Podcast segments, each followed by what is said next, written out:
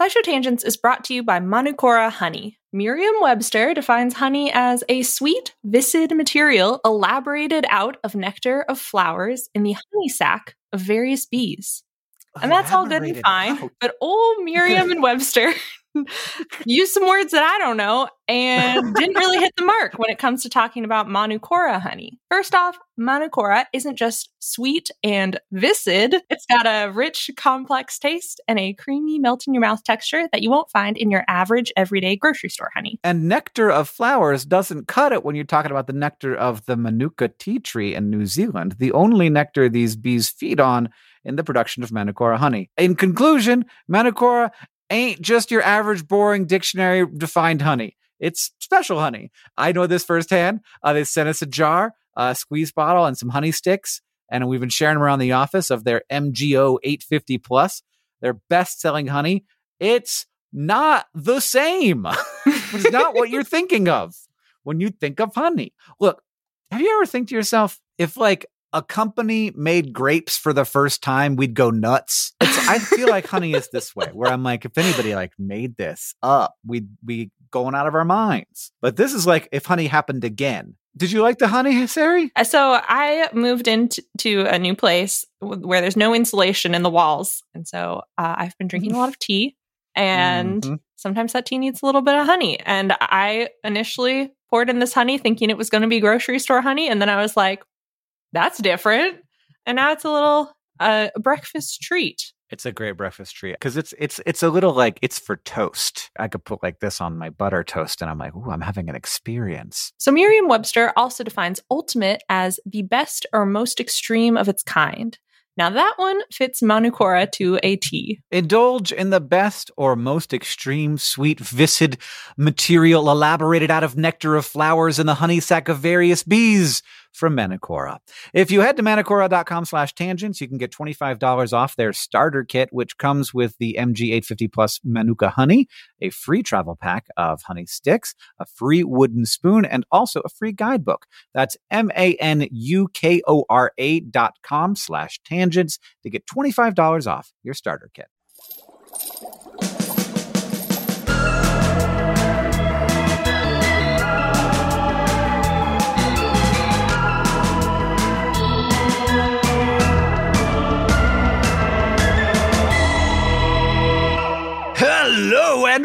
Welcome to SciShow Tangents, the lightly horrifying knowledge scream case, starring some of the ghoulish geniuses that bring the YouTube series SciShow to life. This week, as always, I'm joined by Stefan Chin, Prince of Darkness. Do you have a scent?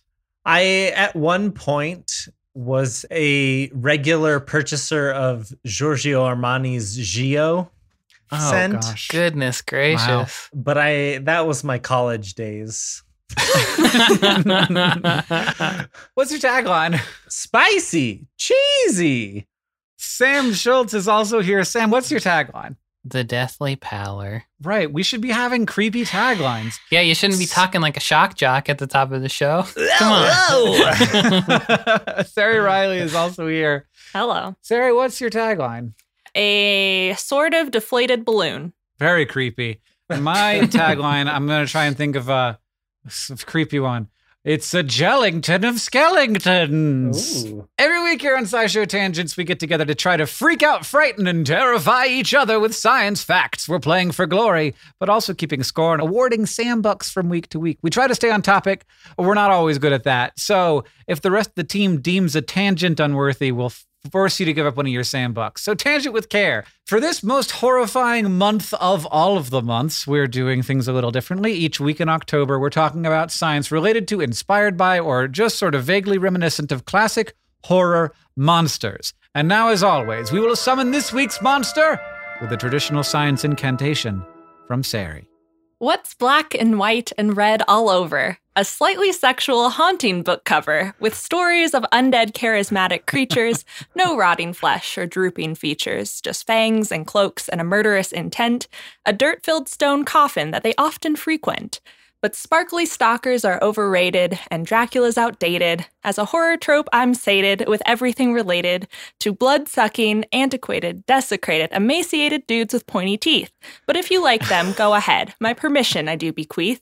Enjoy your vampire stories. They can be fun and life is short. I'll just spend my time with other monstrous sort. Oh, a judgmental Yeah. poem. What the heck? I think uh, growing up in Washington and particularly being a Mm. teenager during the Twilight phenomenon, uh, it was overrated and everyone wanted to go to Forks. No one cares about Forks. So that's probably some of my cynicism bubbling up too. That makes sense. Gosh, I forgot. I forgot that the Twilight Boys were vampires. I just sort Yeah. of like to me they're a different. They're a whole other thing. Ceri, what is a vampire? Its definition has changed over time, but as far as like the specific features of it, like I think the whole handsome thing is a more recent addition, but it is Oh, okay. a corpse. So someone who has died and become Mhm. undead that leaves its resting place, its coffin at night to drink the blood of the living. It's like a blood zombie instead of a brain zombie. Yeah. I feel like they're also more like infernal and devilish than like Right. magical or disease like zombies are. Yeah, because that's like how they get transformed usually involves some sort of like m- magic or demonic presence rather Yes. than a, a virus, I think. I'm really uh, very happy that Sam gets to show off some of his expertise here. I don't know about any real stuff, okay? Do you know if all vampires can turn into vampire bats or is well, that the like ones a more in recent? Twilight can't do that. No. So. Or like Buffy, I don't think they can turn into bats and Buffy. either. Dracula can turn into bats and Buffy, but Oh, not that's normal true. vampires. Yeah. I feel like there's a lot of vampire media where they're like, oh, you think we can turn into bats? That's so stupid. But turning into a bat would be fucking cool. Or turning into a bunch of bats. Like if you want to like go ahead and conserve matter, because that's like a rule, pretty big one. You'd have to turn into a bunch of bats, but I think that's even cooler. And I think Dracula can turn into a wolf and like mist and stuff too. If I was going to be an infernal plague blood zombie, I would want to turn into a bunch of flies. I've always Ooh. loved that trope. Oh. you- That's gross. Yeah. Turn into like a cloud of insects. Yeah. I'd I want to turn into something cool and people would be like, that's cool. No, Flies no, are no. gross. You need to be horrifying Uh. and gross. I just Yeah. want to be missed. You just stay missed the whole time. Yeah. it's 2020. I really could use some relaxation. Try being missed. Do you know where the word vampire comes from? I think the first time it came about was in the 1700s, but also there are some scattered references in literatures as far back as the 1100s. But it Oh. feels like it's always been used in this mythological sense. The the source words are like Serbian vampire, Bulgarian vapir, Ukrainian uper. And some people think it comes from a word for witch, which was U B Y R, but Mm. some linguists disagree with that. Feels like people are always trying to find like the meaning or the source of these things. Because like vampires, you see a lot of articles that are like, oh, this might be people who had like hemophilia or something, or maybe that's why they were pale, Oh. or maybe that's why they didn't like garlic. But then it's kind of like, well, people had imaginations back then too. They could have thought of weird stuff. And that's basically what the etymology seems to say. It's like Slavic languages and probably due to some sort of common mythology, even though maybe they had some sort of disease to attribute the name to. And now it's time for True Torvail. One of our panelists has prepared three science facts with which to torment us, but only one of those facts is real, and the rest of us have to figure out either by deduction or wild guess which is the true fact. If we do, we get a Sambuck. If we are tricked, then Sam will get the Sambuck. Sam, what are your three facts? Upon gaining immortal life, vampires take on a whole host of rules and weaknesses that they have to live by, including such disadvantages as having no reflection, the inability to cross running water, and an extremely negative reaction to garlic, just to name a few.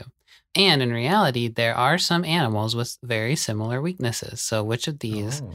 is a real animal with a very vampire esque weakness. Number one, one of the most pervasive of vampire weaknesses is death upon contact with sunlight. And the same can also be said of wire worms, which are a larval form of click beetle and notorious carrot eating pests.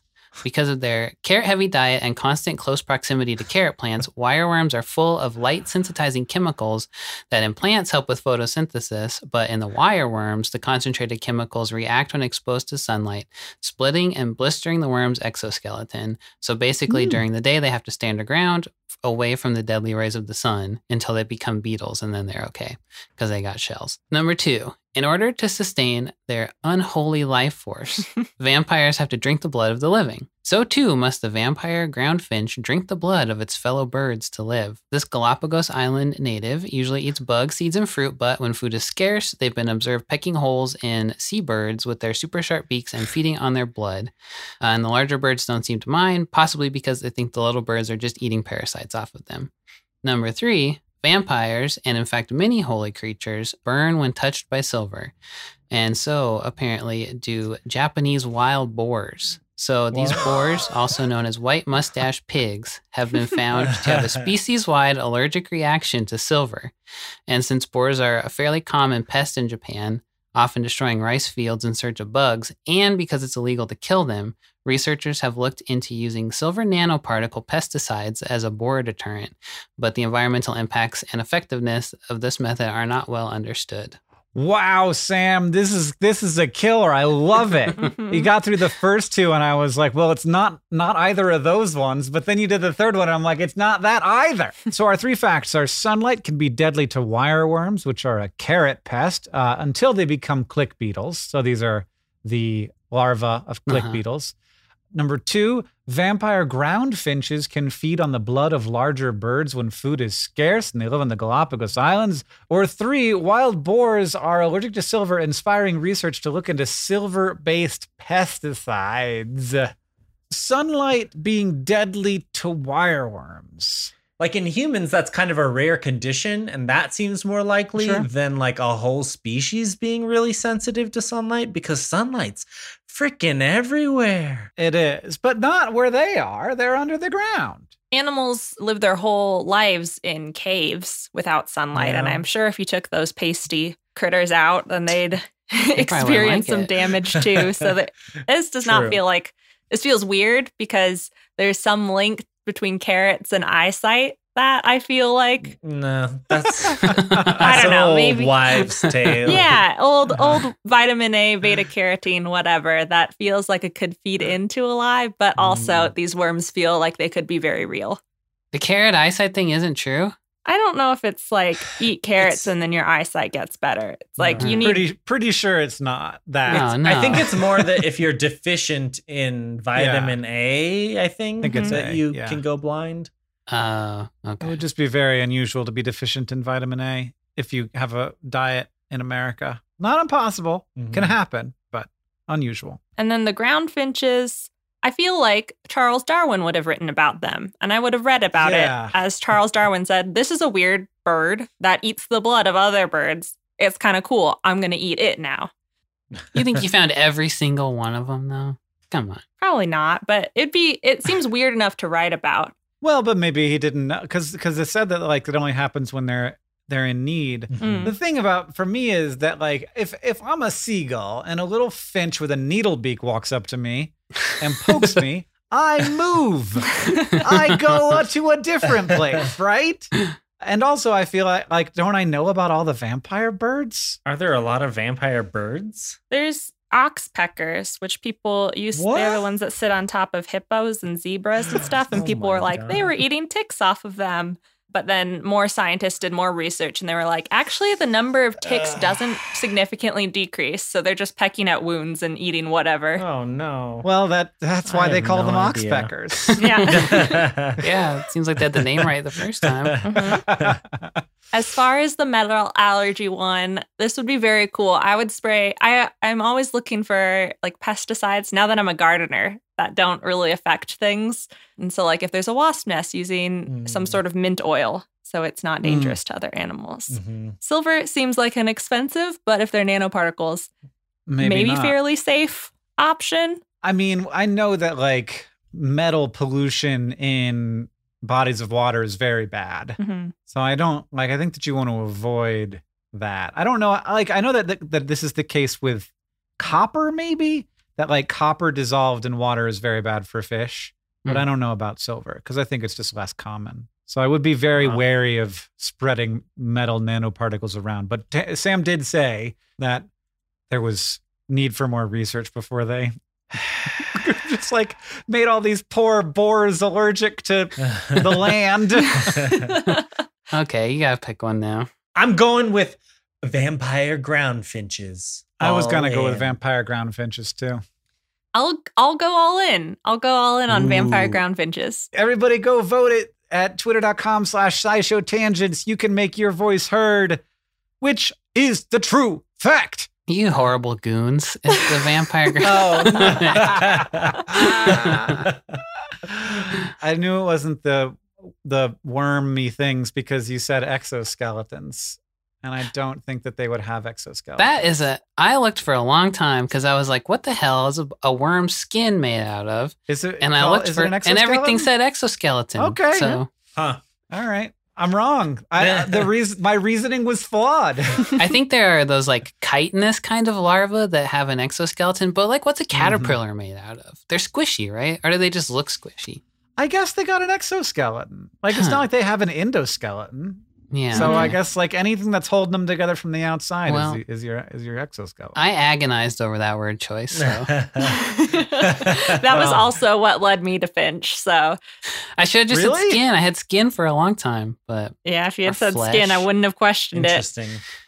well, there's not much more to say about vampire ground finches because I said it all. But the birds don't move when they walk up to them. They just let them peck a hole in them, and they think it's because there's other birds that groom them, and that they think these birds are also grooming them, but they're not. Another thing that these ground finches do is they steal eggs out of the seabirds' nests and roll them down hills into rocks so they break, and then they eat them. That seems really So they're just Wow. like That's nasty great. little boys. And, and then the the wireworms thing. Wireworms are real. They have exoskeletons, I think, uh, but they don't die in the sun. But that was based on people can suffer from phytophotodermatitis if they're exposed to certain plants, including a lot of plants in the carrot and citrus family Oh. that produce a lot of a photosynthetic chemical that like sits on the surface, I guess, maybe of the plant. And so then if you're if you have a lot of this chemical on your hand and are exposed to UV radiation, then you can your hand can like swell up and blister and it looks pretty bad. Uh, and it can even lead to permanent blindness if it gets in your eyes. And it's something that impacts farm workers a lot and people who are overexposed to certain essential oils. Like there was a Hmm. perfume in France a long time ago that had too much citrus oil in it and it was making people have the, this this bad reaction until they figured out what what was going on. I've also heard this with summer drinks. Like if you're squeezing limes in a margarita, then people Yeah. on the beach would get really blistered, sunburnt hands Oh. because of the the citrus Hmm. oil or Uh-huh. acids that were Huh. left over on the hands that would then get so much more sunburnt than the rest of their skin. They call it Lyme disease, but it's a different Lyme Yeah. disease.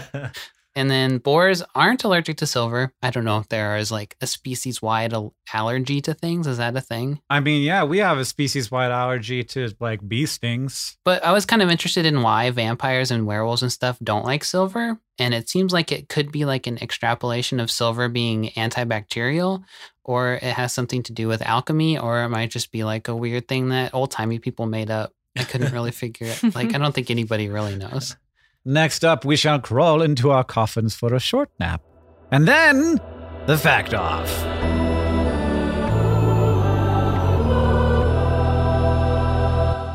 SciShow Tangents is brought to you by Rocket Money. If I asked you how many subscription services you had, you think you could name them all? And before you just start naming streaming apps, remember that basically everything has a subscription these days video games, dating apps, food delivery apps. It's a subscription service world. We're just living in it. And with all of these subscriptions, it can feel like money is just flying out of your account, and that, frankly, sucks. But Rocket Money can help. Rocket Money is a personal finance app that finds and cancels your unwanted subscriptions, monitors your spending, and helps lower your bills. Rocket Money can help you negotiate to lower some bills for you by up to 20%. Rocket Money has over 5 million users and has helped save its members an average of $720 a year, with over 500 million in total canceled subscriptions. Escape from the planet of the subscription services and stop wasting money on things you don't use. Cancel unwanted subscriptions by going to rocketmoney.com slash tangents. That's rocketmoney.com slash tangents. rocketmoney.com slash T-A-N-G-E-N-T-S. SciShow Tangents is brought to you by Factor, whose ready to eat meal delivery takes the stress out of meal planning. Stress is stressful.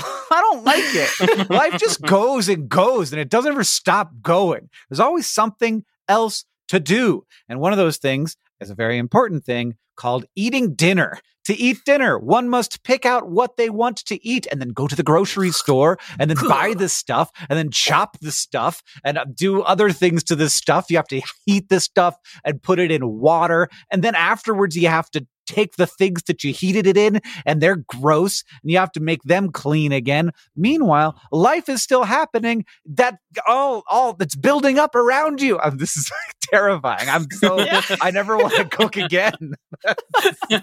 You're right, Factor ad. I don't. I don't want to have this happen. This is unacceptable. Sometimes, uh, parentheses, all the time, uh, you just don't have the time or the energy for meal planning on top of everything else going on in your life. So thankfully, Factor is here to help. Factor's two minute meals are your secret weapon come mealtime. You can get Mhm. chef crafted meals that are better for you and better tasting than takeout delivered right to your door, ready to heat and ready to eat. No prep, no mess, no sink full of dishes, no stress. We're kicking stress out the door in 2024, and I certainly hope that's true for me. Heck yeah, Factor. Kick my stress. right out the door. I'm gonna get a I'm gonna get a chest freezer just for these meals. Well, you're going to need one because they have over 35 meals to choose from, flexible ordering options, add ons, smoothies. Factor offers all sorts of fast, simple solutions when you're too busy to cook. Banish your stress, even if it's just for like one hour while you're eating dinner. Head to factormeals.com slash tangents50 and use code tangents50 to get 50% off. That's code tangents50 at factormeals.com slash tangents50 to get 50% off.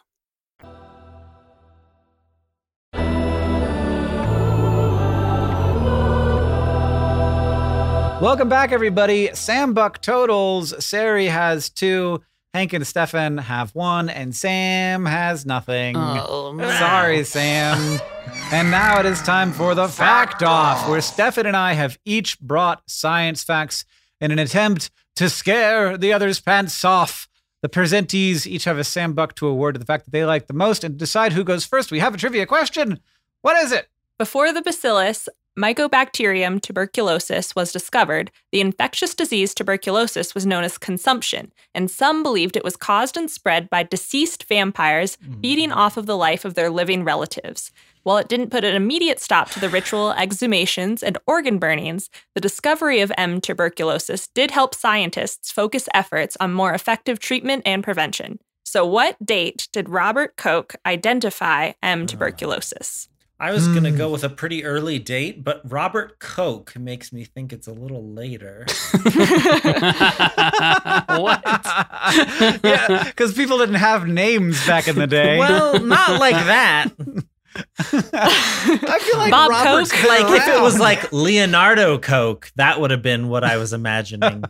I guess I'll go first since I feel like I I have I should know. I will say 1840. Well, I'll say 1841. Uh, yeah, I would've- if I was you, I would have said 1839, but we'll see what happens. Stefan wins because the answer Oh. is March 24th, 1882. Yeah. Oh, okay. Well, at least we got the right century. yeah, yeah. All right, I guess I'll go first. So uh, I'm going to tell you about something in the spirit of the theme of vampires, something that loves to consume your blood. And you already know what I'm talking about. It's batteries. So we all know about lithium ion batteries, but there are some researchers who are also working on batteries that are powered by glucose. And it just so happens that our blood is great at transporting glucose around our body. And so no one else has called these vampire batteries, but I'm calling them vampire batteries. I'm stamping it patented. But at this point, it doesn't seem like there's anything that's commercially viable here. But they they call them bio batteries, and I'll talk about some different ones. But there are some that run off the glucose in your blood, and they use enzymes to extract the energy directly from the glucose in basically the same way that our bodies metabolize the glucose in our blood. So as long as you keep eating, assuming this thing is in your body, as long as you keep eating and replenishing your blood sugar, the batteries would have an endless supply of glucose, which means The batteries could- in your body? Well, hold What's on. doing in I'll your get there. I'll get there. Okay. First, you have to be the kind of person who eats batteries. Yeah, yeah, yeah. That's the first That's step big- in this procedure. Big caveat here. They're thinking it could be really great for things like pacemakers, since currently you have to replace pacemakers every five or 10 years, which means more surgeries, not the ideal situation. So if you had a battery that runs the pacemaker that runs off of your or is powered by your blood, then it would be theoretically powered indefinitely as long as you keep eating. So that's the blood-based one. But there are there are other versions of biobatteries that instead of running on glucose would run off of like the electrolytes in various bodily fluids, so like sweat or urine or even blood. Again, they they talked about like having a device that monitors your workout and is powered by your sweat. And then maybe like a urine test that like sort of self-powers when you pee on it. So there's another kind of battery that also can use blood. So it's not bio batteries, but there's lithium oxygen batteries or lithium air batteries. And I think a lot of people are hoping for these to replace lithium ion batteries eventually because they can store a bunch more energy. And so you could have electric cars that go really far or phones that you don't have to charge that often. One of the problems that's holding these things back is that the chemical reaction that produces power in them has a, a byproduct that builds up on one of the electrodes and covers it up. And so eventually the battery stops working. But another thing that blood is great at transporting is oxygen. And these are lithium oxygen batteries. And so in your blood is hemoglobin. And in the hemoglobin has these little heme groups. And those are the parts that bind to oxygen. And if you include those heme biomolecules in the reaction within these batteries, it binds to oxygen. And that prevents those bad byproducts from forming and building up. And so the battery works a lot better. But in that case, they're not talking about using it in the body. It's more of like they could use the waste blood from like slaughtered livestock.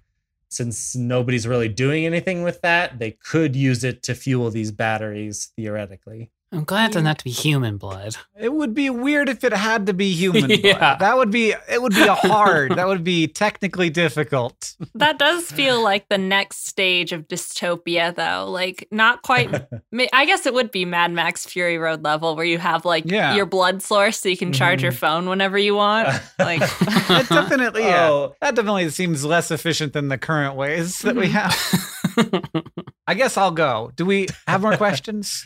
All right. Well, I there are there are so many types of things that are powered by uh, blood, but one of them isn't a battery. It's bed bugs, and uh, you know, bed bugs they suck. Um, and male bed bugs tend to be attracted to female bed bugs who have recently consumed blood. So Mm-hmm. male bed bugs don't just like aren't, aren't just vampires. They also like never mind. I don't want to go too far down that road. but like it makes sense because like a, a female that, has had a blood meal will be more able to make more eggs and have uh, happy babies. But because bed bugs are deeply unsettling in so many different ways, they managed to make uh, this whole entire process uncomfortable for everyone involved, including the female bed Oh. bugs, who do have a reproductive tract through which they lay eggs. But the males do not use that reproductive tract. Instead, they stab the female bed bugs in the belly with their needle penises, puncturing a specialized organ called the spermalege. I don't know if I'm saying it can that only right. be pronounced that way. yeah, I think that you're saying it. The only person who's ever said it right is you. uh, but their needle penises are not sanitary because they're on the outside. They're just like, you know, on the outside of a bug. Yeah. So they got lots of bacteria on them. So there's actually a, a bundle of immune cells that the sperm has to get through in order to get to the reproductive tract of the female bedbug. It spends about two hours in that bundle before swimming through the blood and getting to her reproductive tract and to the eggs. And if the sperm doesn't go through the waiting period, the female bedbugs are more likely to die from bacterial infections. Scientists wanted to understand, because of course they did, whether female bedbugs always had these immune cells ready to go, or whether they had to like prime their immune system for the process. So they started to jab female bed bugs with bacteria covered needles to measure how the immune cells were being produced around the jabbing. So they had two hypotheses. Either you could stab them at a regular interval and they would start to produce those cells beforehand, like sort of like a Pavlov Pavlovian reaction.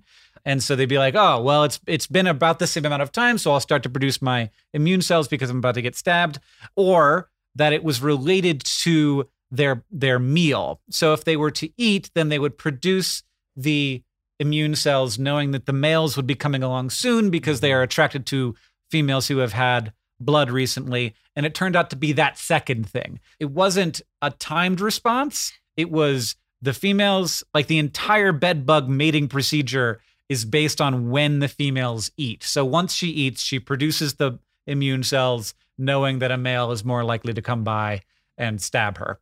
So, yes, female bedbugs prime their immune systems around their feeding schedules to prevent sexually transmitted infections, basically. Just like vampires do.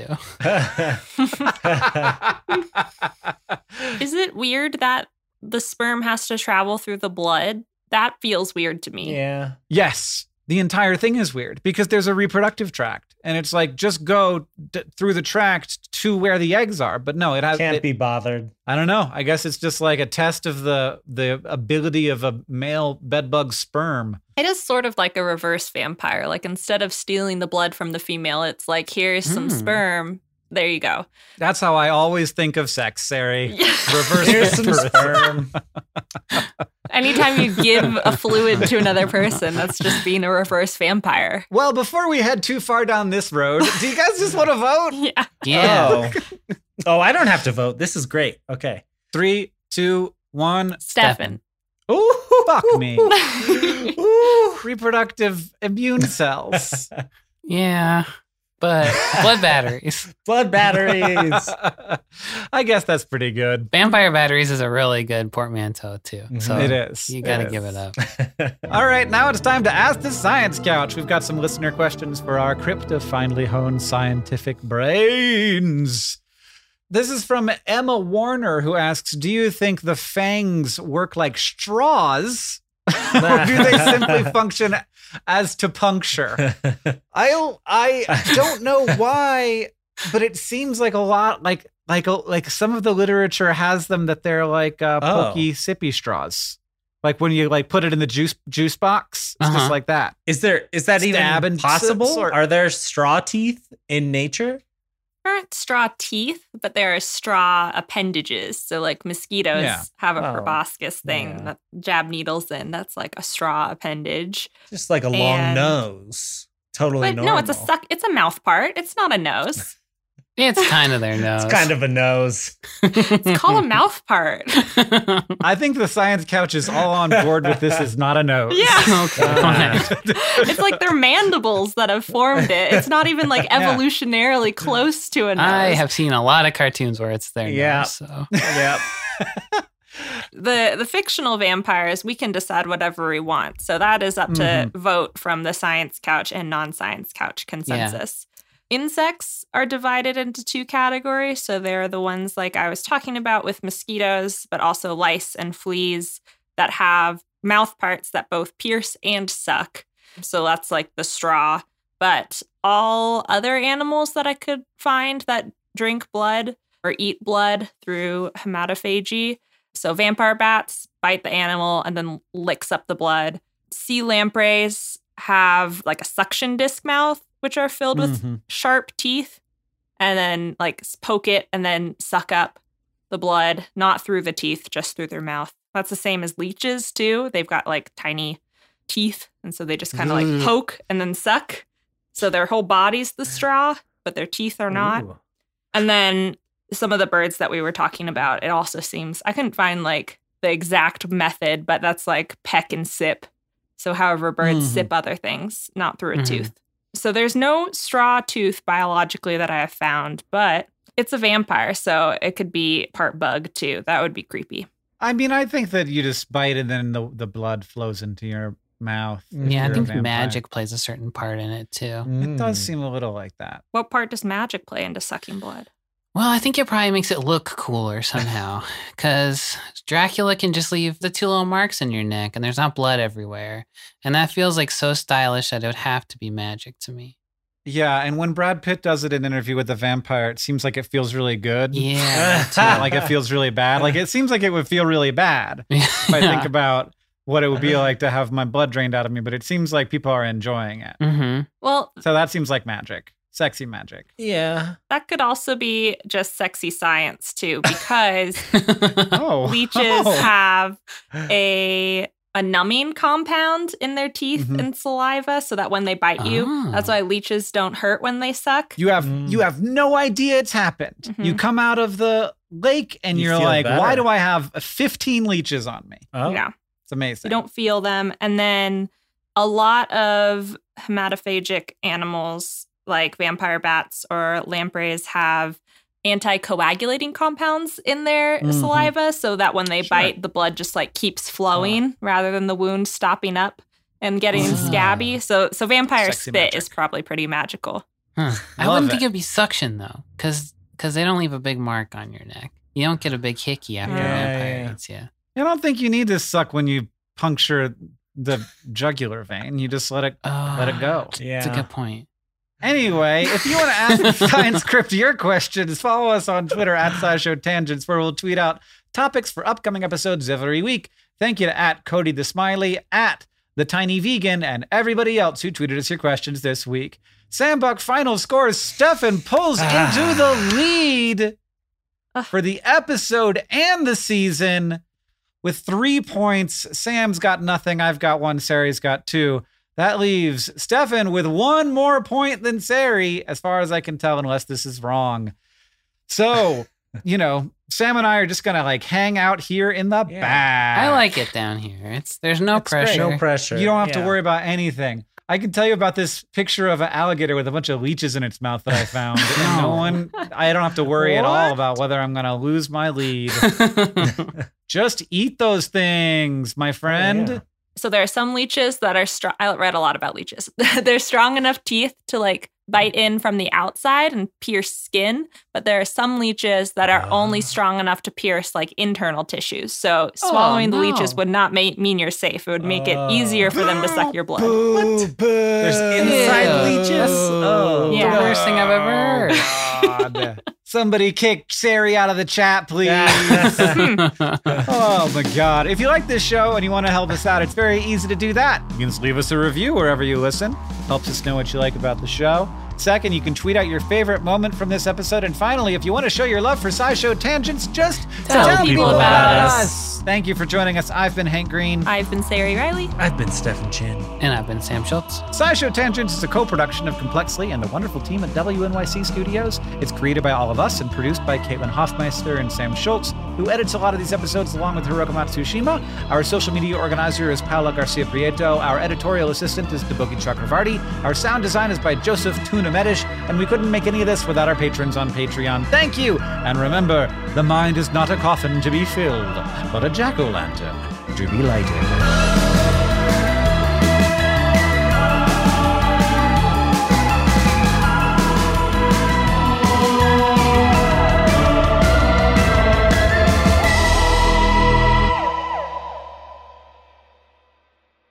But one more thing. if you're a scientist and want to learn more about how vampires eat and digest blood, you gotta look at vampire poop. Specifically, scientists look at vampire bat poop to learn that the bat's cells and gut microbes break down tough proteins in blood and protect them against blood-borne viruses.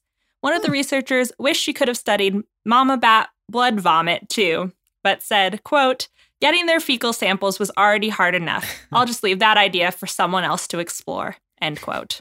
I don't think vampires poop. I don't. I don't think vampires poop either. It's. It seems like the some some kind like they're not drinking the blood to actually like calorically sustain themselves. Mm-mm. It's a life force thing. We're Where does all that extra stuff go then? Why do they need to keep drinking more blood? Do they just use it? It's magic. They need it Yeah. to turn into a bat and turn into Okay. mist and turn into a Right, and if they like instead of pooping, they just have a little bit of themselves that turns into a bat and flies away. Like, Yeah. That's their poop.